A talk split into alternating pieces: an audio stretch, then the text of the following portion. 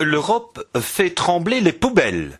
Le titre de la présente chronique est emprunté au magazine Notre Planète qui, dans le cadre de la semaine européenne de la réduction des déchets semaine qui aura lieu du 21 au 29 novembre 2009, a bien résumé cette heureuse initiative.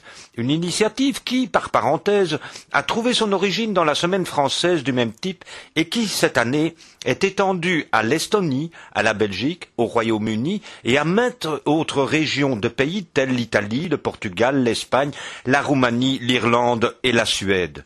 À dire vrai, il s'agit aussi d'un projet pilote auquel le citoyen, à travers une association, une école, une administration ou une entreprise est conviée à participer en proposant une action en matière de réduction des déchets.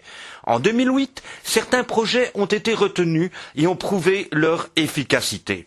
À Bruxelles, par exemple, il y a eu l'action recto verso destinée aux économies de papier et aux impressions plus respectueuses de l'environnement. À Porto, autre exemple, il a été question de prévention des déchets et éco-design. À Dublin, de réutilisation d'objets. À Pamplune, d'utilisation de sacs réutilisables. À Londres, de prévention dans les commerces. Alors qu'en France, quelques 350 animations ludiques et éducatives ont été proposées. Pierre Guève depuis Bruxelles pour Fréquence Terre. Retrouvez cette chronique sur le site www.fréquenceterre.com.